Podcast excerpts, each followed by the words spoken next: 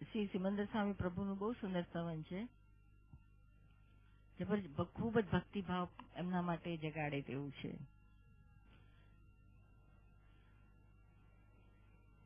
સ્વામી સિમંદર હે, ભગવાન મારા, અમે તો તમારા, તમે તારણહારા સિમંદર હે ભગવાન મારા અમે તો તમારા તમે તારણહારા દર્શન કરું દાદા સાક્ષીએ તમારા અમે તો તમારા मे तारणहारा दर्शन करू हूँ दादा साक्षी तमारा हमें तो तमारा तमे तारणहारा तमे केवल मोक्षा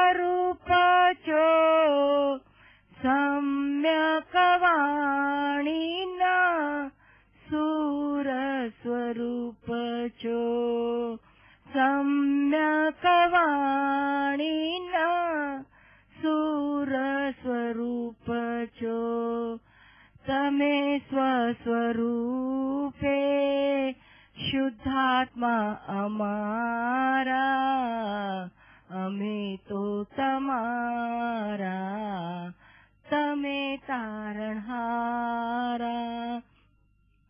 स्वामी सिमन्धर हे भगवान् मारा अमितो तमारा તમે તારણહારા. મહાવિદ ક્ષેત્રે તો અમે આવનારા. મહાવિદ ક્ષેત્રે તો હવે આવનારા. આપની પડોશમાં તો જન્મ લેનારા.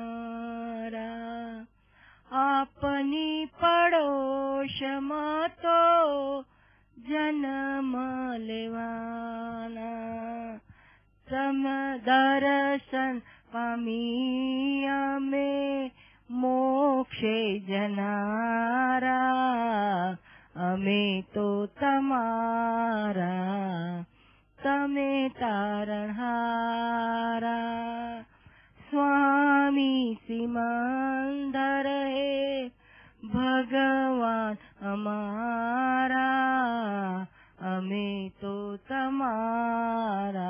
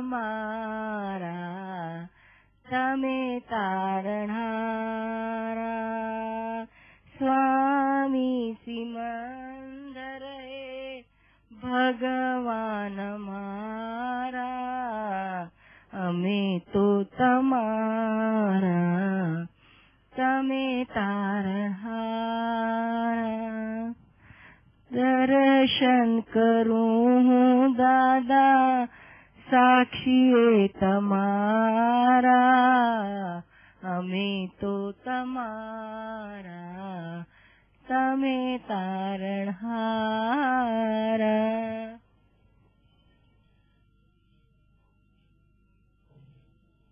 સિમંદર સ્વામી ભગવાનનું આપણે ઘણું બધું સાંભળ્યું છે અને હજુ ઘણું બધું સાંભળવા જેવું છે. આ ભગવાન આ કાળમાં હાજર છે, સાંભળતા જ આપણને એમ થાય કે, હો, ક્યારે આપણે એમને પામીએ? ક્યારે આપણે એમને દર્શન કરીએ? ક્યારે આપણે મોક્ષે જઈ શકીએ? કારણ કે આપણને જે છે શ્રદ્ધા એ આપણું આયુષ્ય તો કેટલું નાનું છે? પચીસ વર્ષ કે ત્રીસ વર્ષ. એના પછી આપણો દેહ છૂટી જાય, તો આપણે ત્યાં મહાવીર ક્ષેત્રમાં જઈ શકીએ. અને મહાવીર ક્ષેત્રમાં ત્યાં તો લાંબા લાંબા આયુષ્ય છે. લાખો વર્ષના આયુષ્ય ભગવાનના છે. આવતી ચોવીસીના સાતમા ને આઠમા તીર્થંકર થશે, ત્યાં સુધી ભગવાન હાજર છે ત્યાં પછી એમનું નિર્વાણ થશે. તો આપણે આપણે આટલું આયુષ્ય પૂરું કરીને ત્યાં જઈ શકીએ, આપણા માટે ઘણો ટાઈમ છે. એટલે આપણે આપણે હિંમત આવે કે ના ના, આપણે પણ જઈ શકીએ, એટલે બધી શક્યતાઓ છે. અને એ જ આપણી ધ્યેય છે ને એ જ આપણું અંતિમ લક્ષ્ય છે. આપણે આ પ્રાપ્ત કરવું છે, ભગવાનની પાસે પહોંચી જવું છે.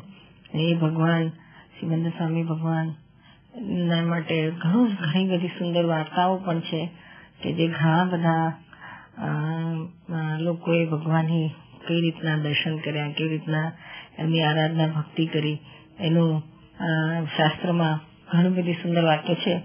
શાસ્ત્રનો જ આપણી પાસે આધાર છે અને એ રીતે આપણે એનું આપણે થોડુંક વર્ણન શાસ્ત્રમાં આપ્યું છે. તેનું સુંદર આપણે વર્ણન કરીએ કે પૂર્વભાવમાં ઘણા બધા આપણે જે જે શ્રી કૃષ્ણ ભગવાનને આપણે સારી રીતે જાણીએ છીએ એની સરસ વાર્તા આવે છે કે શ્રી કૃષ્ણ ભગવાનના પત્ની રૂક્ષ્મણીને ત્યાં બાળકનો જન્મ થયો ત્યારે એ બાળકનું અપહરણ થયું. ખબર ના પડી કે શું હતું? અને રૂક્ષ્મણીદેવી ખૂબ જ વિલાપ કરવા લાગ્યા. ત્યારે ભગવાનની પાસે વાસુદેવ ભગવાન શ્રી કૃષ્ણ પણ કઈ એમને પાસે કોઈ ઈલાજ નતો કે શું થયું, કેમ થયું? પછી તપાસ કરી, તો નારદ મુનિ એ સમયે ત્યાં આવી ગયા. અને નારદ મુનિ તો બધાને ખબર છે કે તો આકાશ ગમનની વિદ્યાની પાસે હતી કે જ્યાં જાય ત્યાં જઈ શકતા હતા. પહેલાના વખતમાં બધી બધી ચોસઠ બધી વિદ્યાઓ હતી. ચોસઠ લાખ વિદ્યાઓ હતી અને જે લોકોને સાધના કરી કરીને જાત જાતની વિદ્યાઓ પ્રાપ્ત કરી શકતા હતા. એમાં એક આકાશ ગમનની વિદ્યા પણ હતી કે જે જેનાથી જ્યાં જ્યાં ત્યાં આકાશમાં ઉડીને જઈ શકે. તે નારદ મુનિ આ રીતે એક વિદ્યાનો પોતે હોલ્ડ કરતા હતા. એ વિદ્યાના આધારે ત્યાં આવ્યા અને એમણે જોયું કે રૂક્ષ્મણી ખૂબ ખૂબ જ રુક્ષ્મણી દેવી વિલાપ કરે છે. એટલે એમણે છે તો એમને એમને ખૂબ સાંત્વના આપી તો કે અમે કીધું આપણે મારા પુત્રનું થયું શું? મને એના વગર ચેન નહીં પડે. માટે અને માટે શું છે? ક્યાં છે બધું જાણી આપો મને. પછી નારદ મુનિ મહા મહાવિદ્ય ક્ષેત્રમાં આકાશ ગામે વિદ્યાર્થી પહોંચી ગયા છે શિવંદર સ્વામી પ્રભુ પાસે.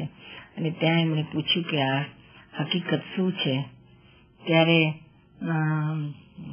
શિવંદર સ્વામી પ્રભુ કે જે પોતે કેવળ જ્ઞાની હતા, ત્રણેય આખા બ્રહ્માંડનો એક એક પરમાણુ જોઈ શકતા હતા.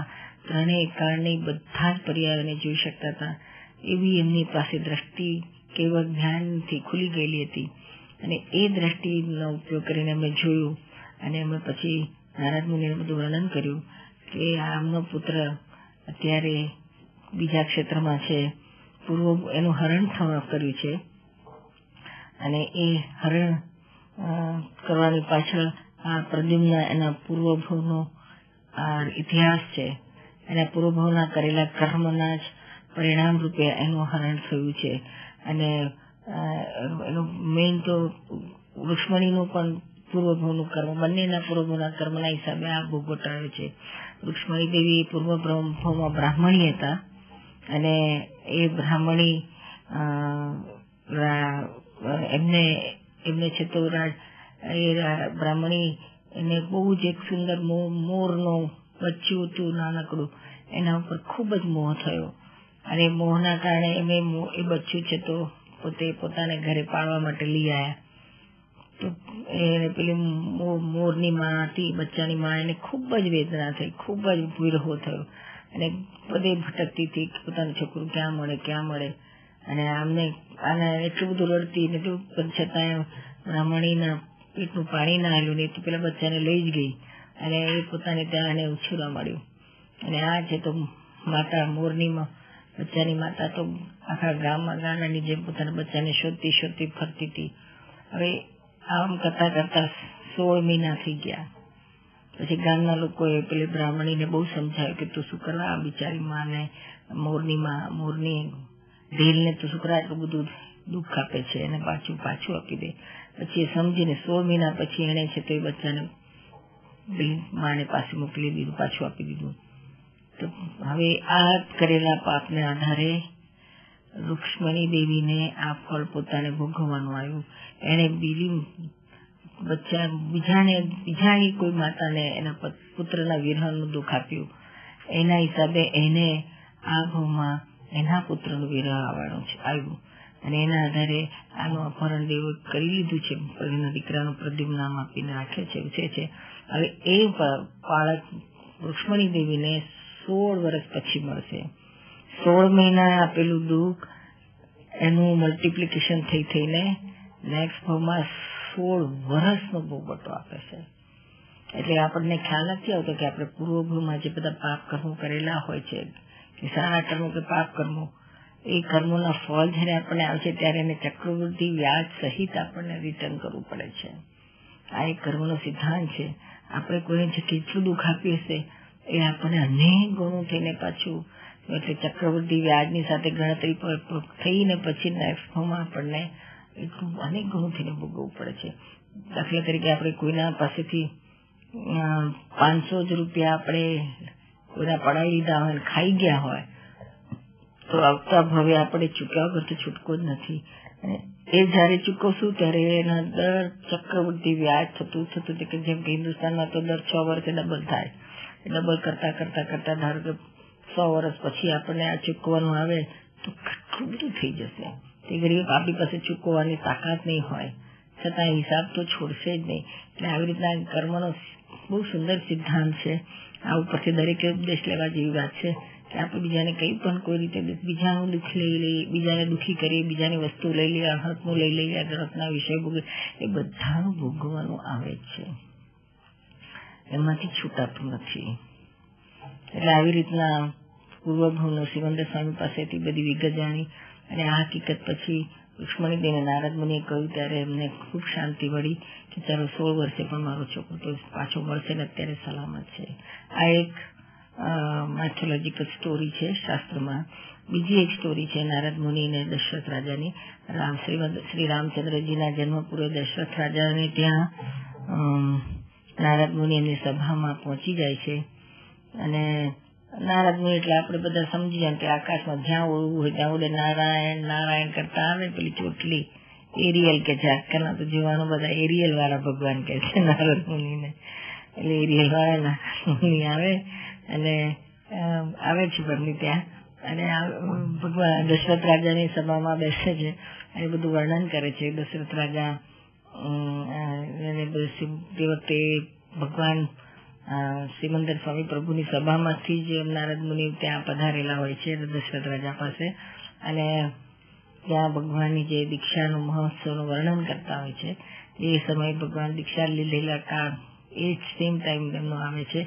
એ બધું સુન, પોતાની જાતે આખો દેખો હાલનું બધું વર્ણન કરે છે કે કઈ રીતે દીક્ષા થઈ. એટલે ભગવાન સિમંદર સ્વામી પ્રભુ તો રાજા, રાજપુત્ર હતા.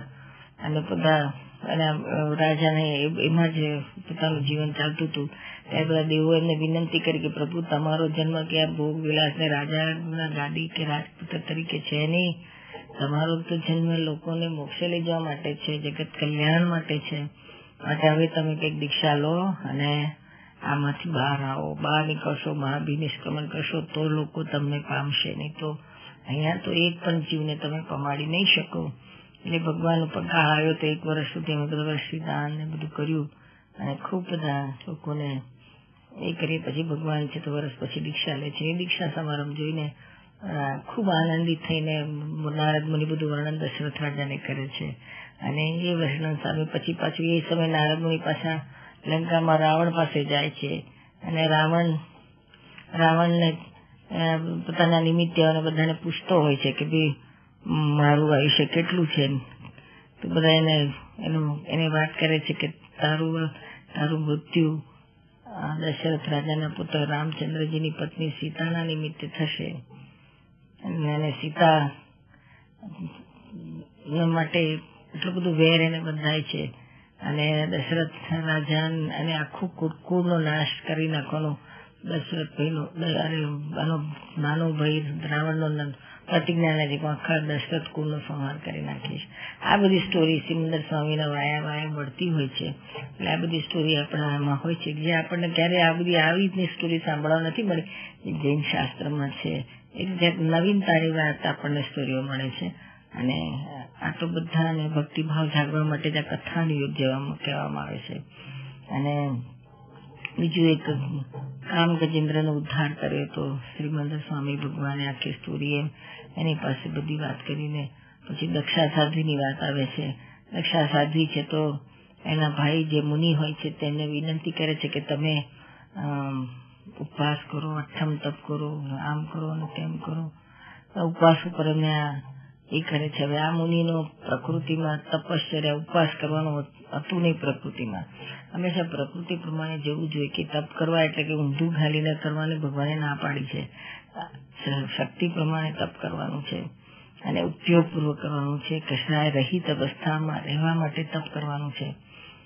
પેલી દેખાદેખી કે લોકોનો શરમ ના મારે કે કઈ પ્રેશરથી બીજા કોઈ પણ બટન દબાયા વગર આ બધું કરવાનું હોય છે.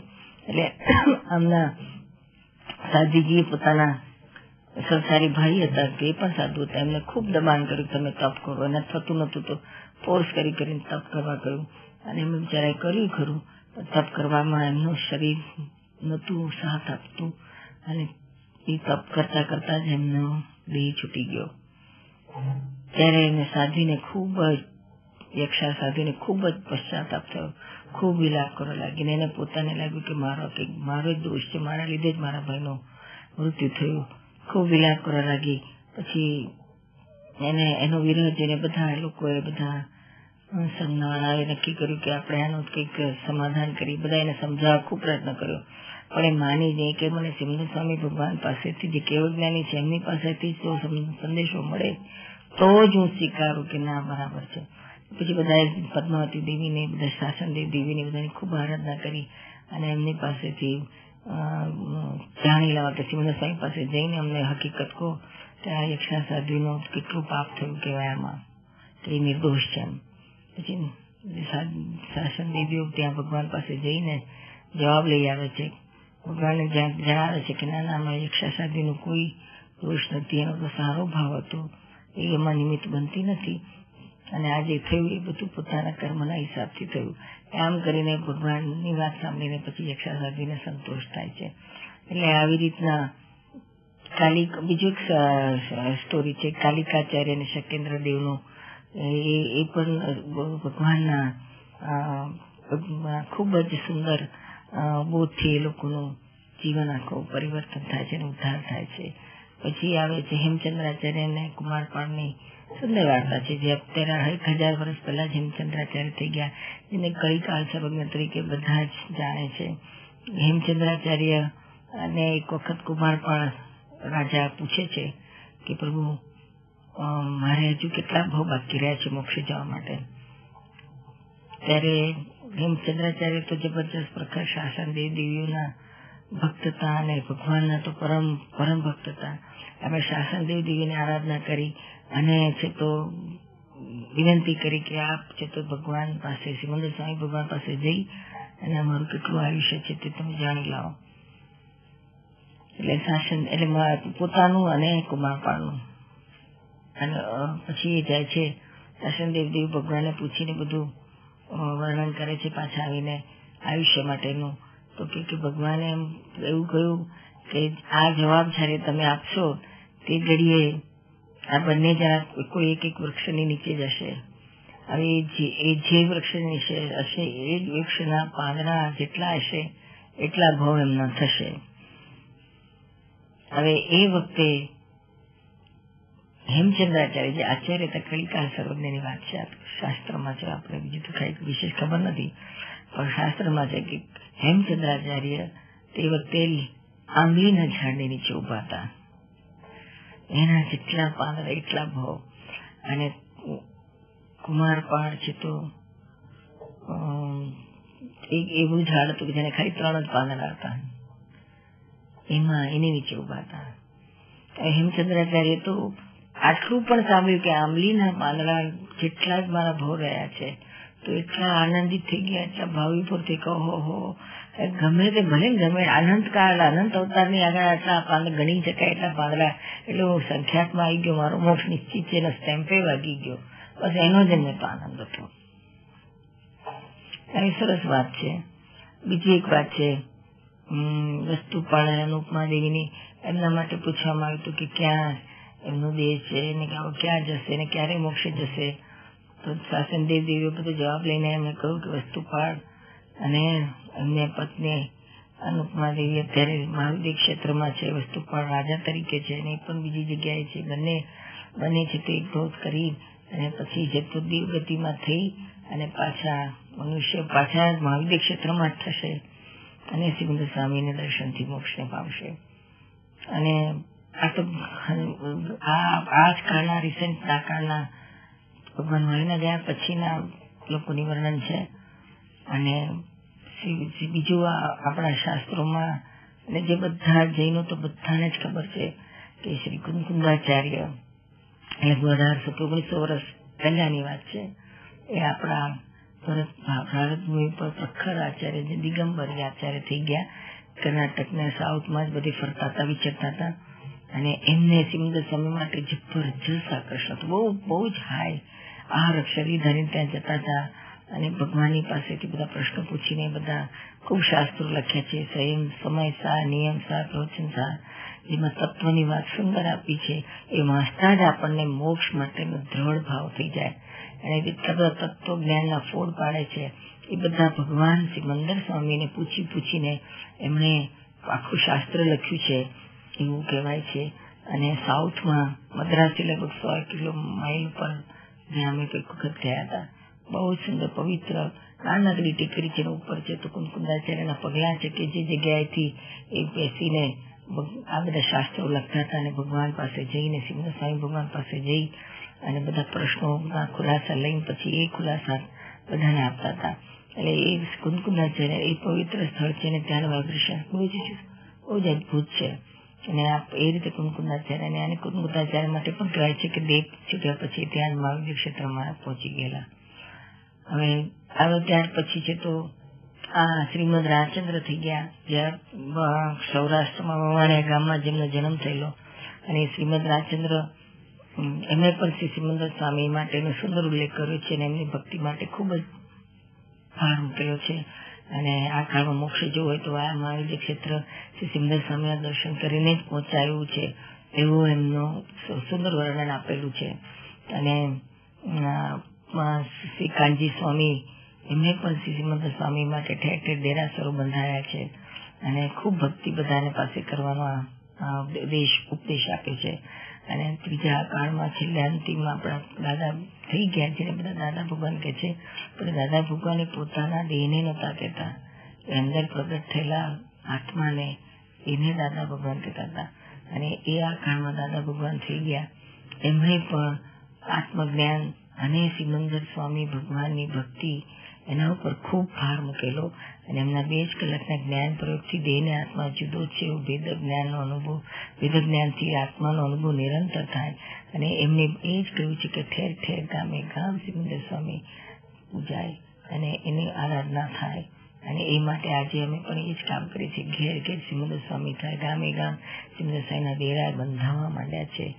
અને એ હેતુ સર થશે તો જ હિન્દુસ્તાનનું કલ્યાણ થશે આખી દુનિયાનું કલ્યાણ થશે જય સચિદાનંદ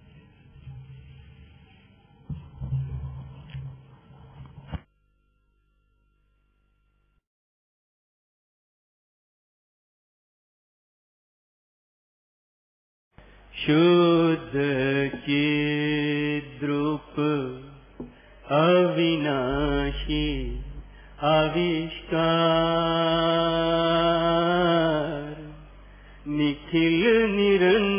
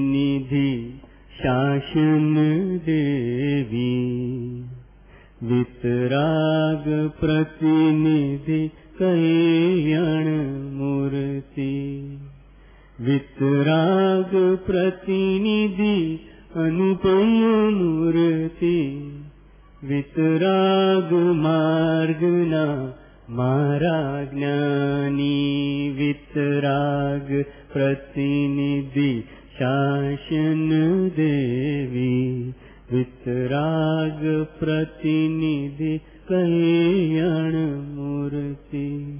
वितराग प्रतिनिधि अनुपम मूर्ति।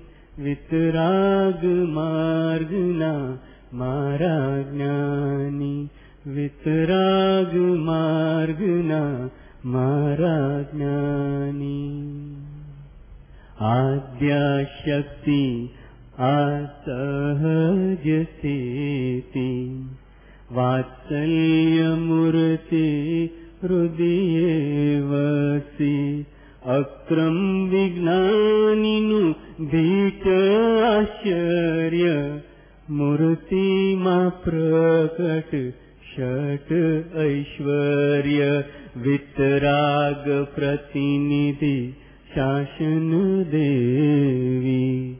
विराग प्रतिनिधिण मूर्ति। निरन्तर अकर्ता है परता निरञ्जनी सत् श्रेय फलावता। निष्कमि श्रेय प्रेम मूर्ति। निर्ग्रन्थ मार्गना माराज्ञानी वितराग प्रतिनिधि शासन देवी। वितराग प्रतिनिधि कल्याण मूर्ति। मन वच काया पल पल से દાદાનું જે છે એ મારો જ હોજો અસીમ કૃપાળુ પ્રજ્ઞા સંકેતક પ્રત્યક્ષાનુભવ યથાર્થ લિંકેજ વિતરાગ પ્રતિનિધિ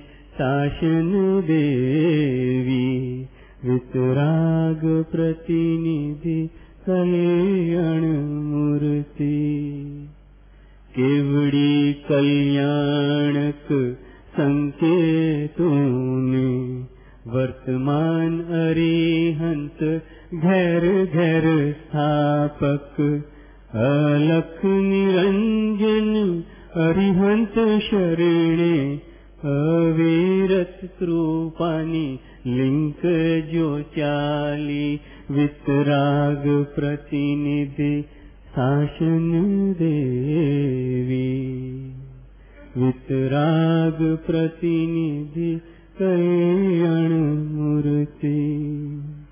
ज्ञानि ज आत्मा ज्ञानज आत्मा। ज्ञानि आज्ञा स्वयं श्रेयात्मा। जन जग जगुमानिषे આજ્ઞા સ્વયં શ્રેયાત્મા જેને જગ માનશે તેનું જ ચાલશે જેને જગ માનશે તેનું જ ચાલશે લઘુત્તમ ભાવે જે મુક્તિ અપાવશે વિતરાગ પ્રતિનિધિ શાસન દેવી વિતરાગ પ્રતિનિધિ કલ્યાણ મૂર્તિ कल्याणि भावार्थ कल्याणि वित् कल्याणि देशिणा कल्याणि अक्रम् कल्याणि दर्शिणा अक्रम् कल्याणि षट् ऐश्वर्य प्रत्यक्षिणि निडु साष्टाम्बुबन्धु प्रत्यक्ष ज्ञानिने वितराग प्रतिनिधि शासन देवी। शुद्ध चितनिपणानु शीष झुकतु अज्ञानि सुचरण।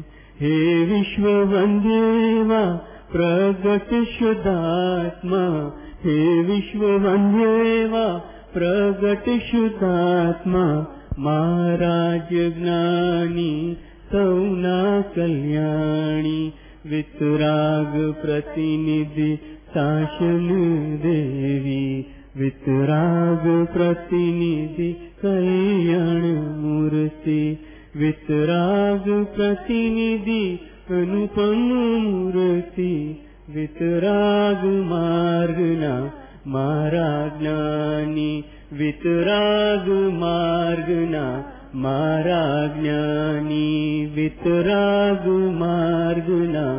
माराज्ञानि ज्ञानी माराज्ञानि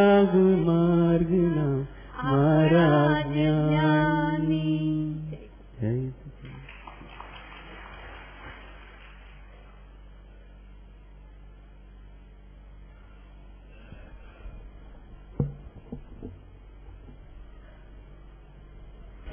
ખાસ પ્રાણ પ્રતિષ્ઠાનો કાર્યક્રમ રાખ્યો છે સિમંદર સ્વામી ભગવાનનો. એની વિશે થોડીક બધાને ઘણાને કદાચ ખબર નહીં હોય. અમદાવાદમાં દાદા ભગવાનનું નવું સેન્ટર બંધાયું છે ઉસ્માનપુરા સાબરમતી નદીને કિનારે પાંચ મમતા પાર્ક સોસાયટીમાં. એના પહેલા બધા બધા આપતો પુત્રો, આપતો પુત્રીઓ નીરુબેન દીપકભાઈ બધા નવરંગપુરામાં વરુણ એપાર્ટમેન્ટમાં રહેતા હતા. પછી જુલાઈ મહિનાથી બધા શિફ્ટ થઈને આ નવા સેન્ટરમાં આવ્યા છીએ. ત્યાં વરુણ એપાર્ટમેન્ટમાં ચારે, ચાર એપાર્ટમેન્ટ બધા રહેતા હતા? પછી આપતા પુત્રોની બધાની સંખ્યા વધતી ગઈ. આપણો પરિવાર વધતો ગયો. એટલે જગ્યા સાંકડી પડતી ગઈ. એટલે પછી એને બધા તો મોટું કોમ્પ્લેક્સ હતું, એ કોમ્પ્લેક્સમાં બધા ભેગા રહેતા હતા. બીજા પણ બધા ઓનર્સ હતા. એટલે એમનું ડિસ્ટર્બન્સ આપણને થાય ને આપણું એમને થાય. જોકે બધા બહુ જ કોઓપરેટિવ હતા. બહુ જ. હજુ પણ એ લોકો કહે છે તમે બધા ગયા, તમે બધા શું શું થઈ ગયું? પછી મળવા પણ આવતા હોય છે. એટલે આપણે પછી વિચાર કર્યો કે આપણે આપણી પોતાની જ એક જગ્યા લઈ લઈએ અને આ એપાર્ટમેન્ટમાંથી મૂવ થઈએ. અને આપણું પોતાનું કંઈક બાંધીએ એટલે આપણે સ્વતંત્રતા આપણે કાર્યક્રમ બધામાં થઈ શકે. પછી ડિમ્પલભાઈ નીરુબેન અમદાવાદમાં ઘણા બધા જગ્યા જોવા જતા હતા. બધા બતાવે જાત જાતના બધા દલાલો અને મહાત્માઓ બધા પ્લોટ બતાવતા હતા. પણ કઈ મેળ નતો પડતો. પછી એમ કરતા કરતા આમ જ મમતા પાર્ક સોસાયટીમાં બીજો એક જગ્યા જોવા ગયા. ત્યાં પછી કોકે કે આગળ એક પ્લોટ ખાલી છે, તમે જોવા જાઓ. ત્યાં એક બે આપતા પુત્ર હતા અને ડીમ્બુ ડિમ્પલ બે ગયા. અત્યારે નદી કિનારેના પ્લોટમાં ત્યાં જઈને બહુ જગ્યા ગમી જાય એવી હતી, બહુ સુંદર હતી. નાની હતી થોડી, પણ ગમી જાય હતી પછી આનું થતા પછી એકદમ ડિમ્પલને એક વિચાર સ્ફુર્યો કે આપણે અહીંયા જો ભગવાન ઉપર મૂક્યા હોય, તો નદી કિનારેથી, પેલા બ્રિજીસ ઉપરથી બધાને સરસ ભગવાનના દર્શન થાય. પછી નીરુબેનને એને તો વિચાર મૂક્યો અને નીરુબેનને પકડી ગયો. હા, બસ આ જ કરવા જેવું છે. પછી જગ્યા બહુ નાની હોવાથી ડિમ્પલને થયું કે આજે થોડી મોટી લઈએ, આપણે નાનું પડશે. એટલે પાછા બીજા જોતા હતા તો ખરા પણ નીરુબેનના મનમાં આ જ વસી ગઈ કે આપણે અહીંયા ઉપર ભગવાન ભગવાન ભગવાન થઈ ગયું હતું. ત્યાર પછી તો લગભગ ચૌદ, પંદર વખત ભગવાનના દર્શન એવી જ રીતના ત્યાં થયેલા. આવું જે આપણું મકાન અને ઉપર આવી રીતના ભગવાન બટ્ટા બેઠેલા એવા સ્વપ્નમાં ઉચ્ચ નહીં તો પંદરેક વખત દર્શન થયા હશે. એટલે એમ થાય કે બસ આ થવાનું જ છે. આ તો ભગવાન ઉપર બેસવાના જ છે. બધાને લાગતું કે આટલા ઊંચે કેમના ભગવાન ચડાવશું અને આટલા મોટા. પણ જગ્યા પણ મળવાની બહુ જ મુશ્કેલી હતી. એક વર્ષ સુધી તો જગ્યા માટે ડિમ્પલે માથાફોડ કરી. બહુ અને દરરોજના દસ ફોન કરે. અને બહુ પાછું કે આજે ની કાલે કાલે ની પરમ દિવસે એમ કરતા કે વરસ નીકળી ગયું. પણ છે તે થયું ખરું. અને નહીં નહીં તો દસ વખત તો બધા આપતો પુત્ર આઈસ્ક્રીમ ખાધો છે. આ કાલે મળી જ જવાની જમીન બધા કે આઈસ્ક્રીમ ખાવા તો આઈસ્ક્રીમ ખવડે પાછી બીજે દાડે કશું ના હોય. પેલો કે હમણાં નહીં. પછી પછી પછી. પણ મળી જાય જગ્યા. પછી થોડુંક ઘણા પ્રોબ્લેમ પણ આવ્યા કેમ કે નદી કિનારે હતું ને નદી કિનારેનું રિવરફ્રન્ટ ડેવલપમેન્ટનું એ લોકોનો આખો ટાઉન પ્લાનિંગમાં એનો જુદો જ પ્રોગ્રામ હતો. એટલે કોઈને નવું બાંધકામની પરમિશન આપતા નહોતા. એમાં એક વર્ષ પાછું ગયું. પણ એક વર્ષ ચાલ્યું એમાં મ્યુનિસિપલ કોર્પોરેશનના કેટલા બધા આવીને સત્સંગ કરી ગયા, કેટલા જ્ઞાન લઈ ગયા એના મોટા મોટા ઓફિસરો પણ બધા. અને કે અમે ગમે એમ કરીને આ કામ તો પૂરું કરીશું ને પછી જ અમે જંપીશું. કેટલાકને તો રિટાયરમેન્ટ આવતું હતું પોસ્ટપોન કર્યું કે અમે બે ચાર મહિના વધારે કરશું. પણ આ પરમિશન મળી જાય પછી જ તમને અમે જઈશું. ખૂબ હેલ્પ કરી બધાએ. અને પરમિશન મળી, પછી તો ધરાધર બાંધી કાઢ્યું એટલે પછી આ ભગવાન, મકાન તો બંધી ગયું, ભગવાનનો પથ્થર પણ જયપુરથી સિલેક્ટ કર્યો. એમાં આપણા નિમેશભાઈ બહુ બહુ જ મહેનત કે શ્રમ કર્યો, મહેનત કરી, શું કર્યું તે જાણે. પણ ખૂબ ટાઈમનો ભોગ આપ્યો. આ નિરૂમા વર્ષોથી મને યાદ છે વર્ષોથી કહેતા કે સિમંદર સ્વામી ભગવાન બહુ ઊંચે હોય નદી કિનારે પાસે હોય અથવા દરિયા કિનારા પાસે હોય, તો બહુ લોકો દર્શન પામશે અને બહુ લોકોનું કલ્યાણ કરશે. ઘણા વર્ષોથી એમની ઈચ્છા છે કે આ મેળ ગયો એકદમ. જય સચિદાનંદ આમ જરાક ડુંગરો દેખાય, નદી કિનાર દેખાય ને તો અહીં ઊંચે ભગવાન હોય તો બહુ સરસ થાય. દર વખતે વાત તો નીકળે, પણ થવા જોઈએ ને. અમદાવાદમાં સિટીમાં જ આવી ગયું. નદી કિનારો આવી ગયો, ઊંચે ઊંચે ભગવાન આવી ગયા બધું સંયોગ બેસી ગયો બરોબર.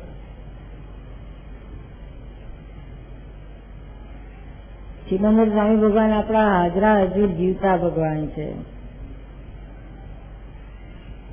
એના વિશે જેને ખબર ના હોય ખબર હોય ને પૂરેપૂરી માહિતી ના હોય, તો બરાબર સમજી લેજો, આ ભગવાન હાજર છે. દાદા કહેતા હતા કે એ આ ભગવાનની મૂર્તિ પ્રતિમા એ પણ હાજરા હજુર જ સમજજો. પ્રત્યક્ષ જ કારણ કે કોની પ્રતિમા છે? તો કે કે ભગવાનની છે. દેહધારી રૂપે આ નામથી. આપણી આ પૃથ્વી પર નથી, પણ બીજી પૃથ્વી જે મહાવિદ્ય ક્ષેત્ર કે છે, એમાં છે. અને એ વિચરી રહ્યા છે કે જ્ઞાની થઈને તીર્થંકર સ્વરૂપે. કરોડોને કરોડો લોકોને આત્માનું જ્ઞાન પમાડીને કેવળ જ્ઞાન સુધી પહોંચાડીને મોક્ષે લઈ જાય છે.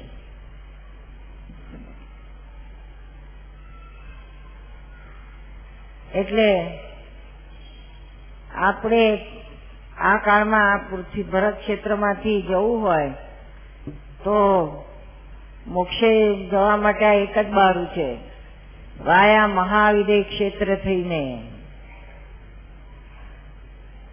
મહાવિદય ક્ષેત્ર થઈને જઈએ, તો ભગવાનની હાજરીથી એમના દર્શનથી જ મોક્ષ થઈ જાય. એટલે દર્શનથી જ મોક્ષ પ્રાપ્તિનો આ એક, આ કાળમાં આ ભરત ક્ષેત્રના જીવો માટેનો એક રસ, મોટા મોટું એક બારું છે. એટલે જેટલી પણ સિમંદર સ્વામીની ઓળખાણ પડે, એટલી જ એમની ભક્તિ થાય અને મોક્ષનો ધ્યેય બંધાય અને અહીંથી ત્યાં જવાનો રસ્તો ખુલ્લો થાય. સિમંદર સ્વામી ભગવાન કેવડા હશે એની કલ્પના થાય એવી છે? બહુ જ વિશાળકાય પાંચસો ધનુષ એટલે લગભગ ત્રણ હજાર ફૂટ તો હાઈટ એમની. ત્રણ હજાર ફૂટ ઊંચા. આપણે તો એક મોટો પાડ જડી લો, એવું થઈ જાય. ત્રણ હજાર ફૂટ નો તો પાડ હોય. અત્યારે અહીંયા. એક પાડ જેટલી ઊંચાઈ. હા, એ થોડો વધારે છે, પાંચ હજાર છે. એટલે પોણો. એટલી બધી ઊંચાઈ એમની છે. નાક જ લાંબુ લાંબુ ત્રણસો ફૂટ જેટલું. આપણને તો નવાઈ લાગે કે. અરે એક વાર બહુ વર્ષો પહેલા મને તો ભગવાનના લાઈવ ભગવાનના દર્શન થયા હતા સ્વપ્નમાં. એ મોટા મોટા મોટા દાદીમાં દાદા હતા. દાદા તો આપણા જેવડા જ હતા. પછી મને ભગવાન આમ પગ બેઠેલા હતા. તેમાં તો ભગવાનના અંગૂઠે છે તો નમસ્કાર કર્યા. સાષ્ટાંગ નમસ્કાર તો અહીંથી અહીં સુધી જ બોડી આવી. આટલું જ આવ્યું ભગવાનના અંગૂઠે. એટલા જાયન્ટ હતા. જયારે જયારે દર્શન થયા એટલા જાયન્ટ જ હોય છે ભગવાન.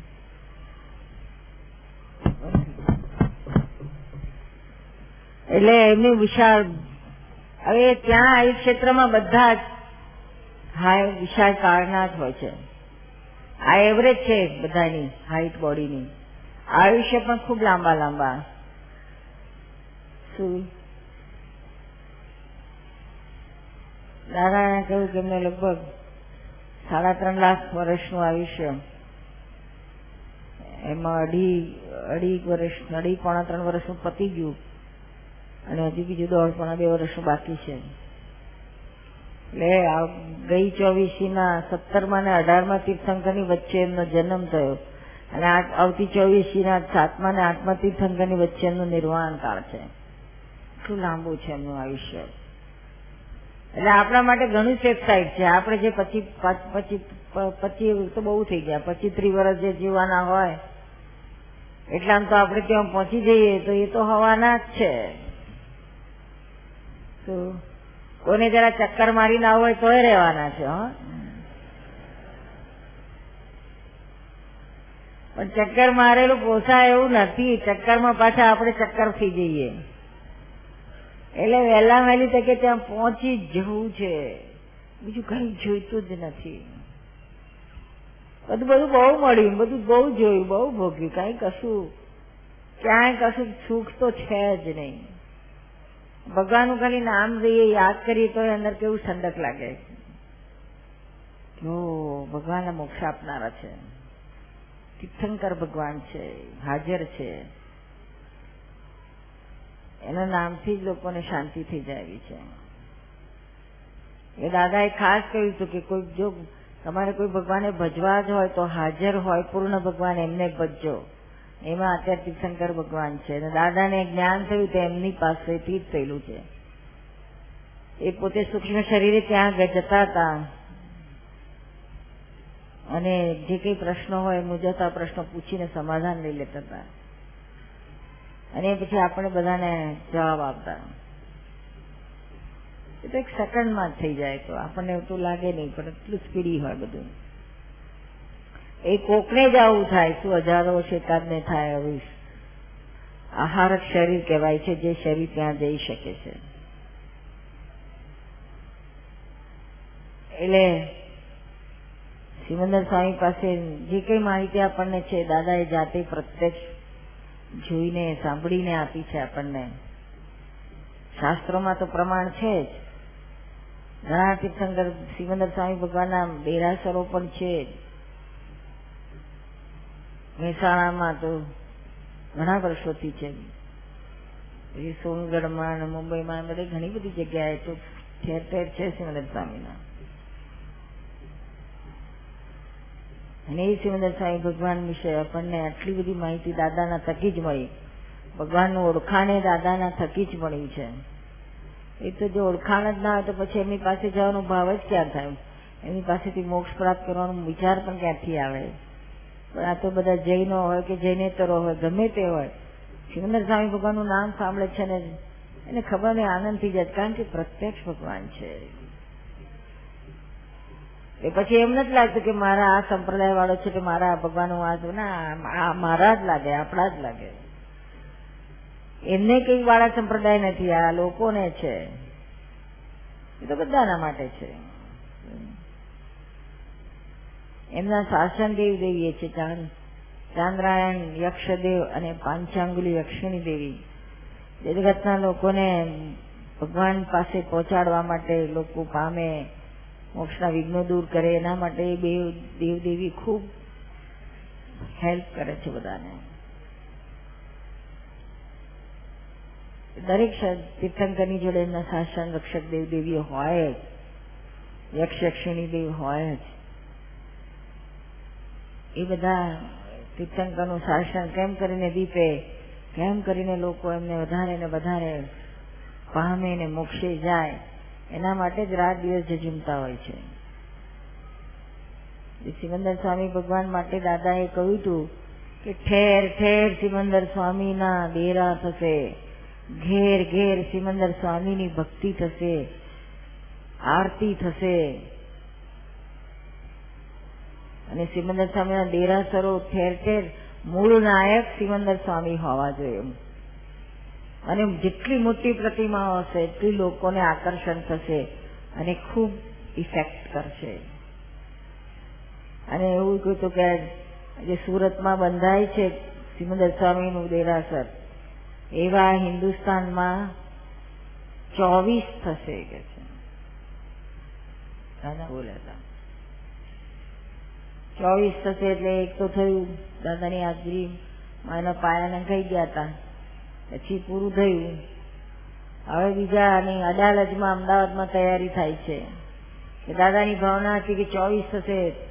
તો ચાલો એ શરૂઆત તો થાય. પછી બધા ગામે ગામ નાના નાના તો ઘણા ગામે ચાલુ થઈ ગયા. પણ આવા મોટા એવા ચોવીસ થશે કે છે. ઘણા બધા ભાવ કરે છે. કે બેન, હું આમાં જો હું મારી પાસે પૈસા આવશે તો હું દાદાની ભાવનાથી હું મોટું દેરાસર બનાવી કાઢીશ ઘણા. આવડા છોકરા હું કે છે? ઘણા તો શેર બજારમાં લગાડે છે. એ કે છે, જો પૈસા આવ્યા તો દેરાસર બાંધી કાઢીશ. આવે ત્યારે ને. ભાવ કર્યા એટલે એને તો જમા થઈ ગયું. ભાવની કિંમત છે શું અમારા બધાને તો બધી ભાવ છે. આખી દુનિયામાં ઠેર ઠેર થાય. પણ એનું સંજોગ, નિમિત્ત બધું ભેગું થવું જોઈએ પ્રોપર થવું જોઈએ. સરસ એક્ઝેક્ટ દાદાની ભાવનાથી એવું જ થવું જોઈએ. અને થશે. થશે. તમે અમેરિકામાં તૈયારી કરો, રમેશભાઈ ઇંગ્લેન્ડમાં તૈયારી કરે. ભાવ તો તમને વર્ષોથી છે. થશે થશે. વ્યવસ્થિત ત્રિમંત્ર દાદાનું ત્રણ મંત્ર વાળું જ.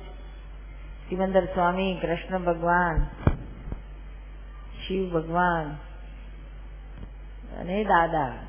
દાદા એમાંથી ખસવા ખસવા ના જોઈએ. એટલું જ મહત્વ દાદાનું છે. અહીં અક્રમની રીતે હોવું જોઈએ. દાદાની એક ખાસ ભાવના હતી કે દેરાસર આપણે અક્રમની રીતે ચાલવા જોઈએ. ક્રમિક નહીં. ક્રમિકનું કરી કરીને તો લોકો કંટાળ્યા છે કશું પામતા નથી. એ કર્મકાંડ ને ક્રિયાકાંડ, મહેસાણામાં ઘણી વાર જતા દાદા. ત્યારે કોઈ કે, દાદા, જાઓ, અંદર જાઓ, પગે લાગો પગે લાગો. દાદા તો સહજ બહાર અંદર પગે લાગો. અજાત પેલા લોકો પાછા કે છે ત્યાંનો ના નાયા ધોયા વગર પેલું અબોટિયું પહેર્યા વગર ના આવાય જશે. એ પાછા કાઢે. પછી તો દાદા સમજી ગયા કે આપણે જવું જ નથી અંદર કે છે. બહારથી જ કરો ભક્તિ. એવી રીતના બધા ગોઠવતા હતા. પછી દાદા એવી રીતના પોતે એડજસ્ટમેન્ટ લઈ લેતા હતા.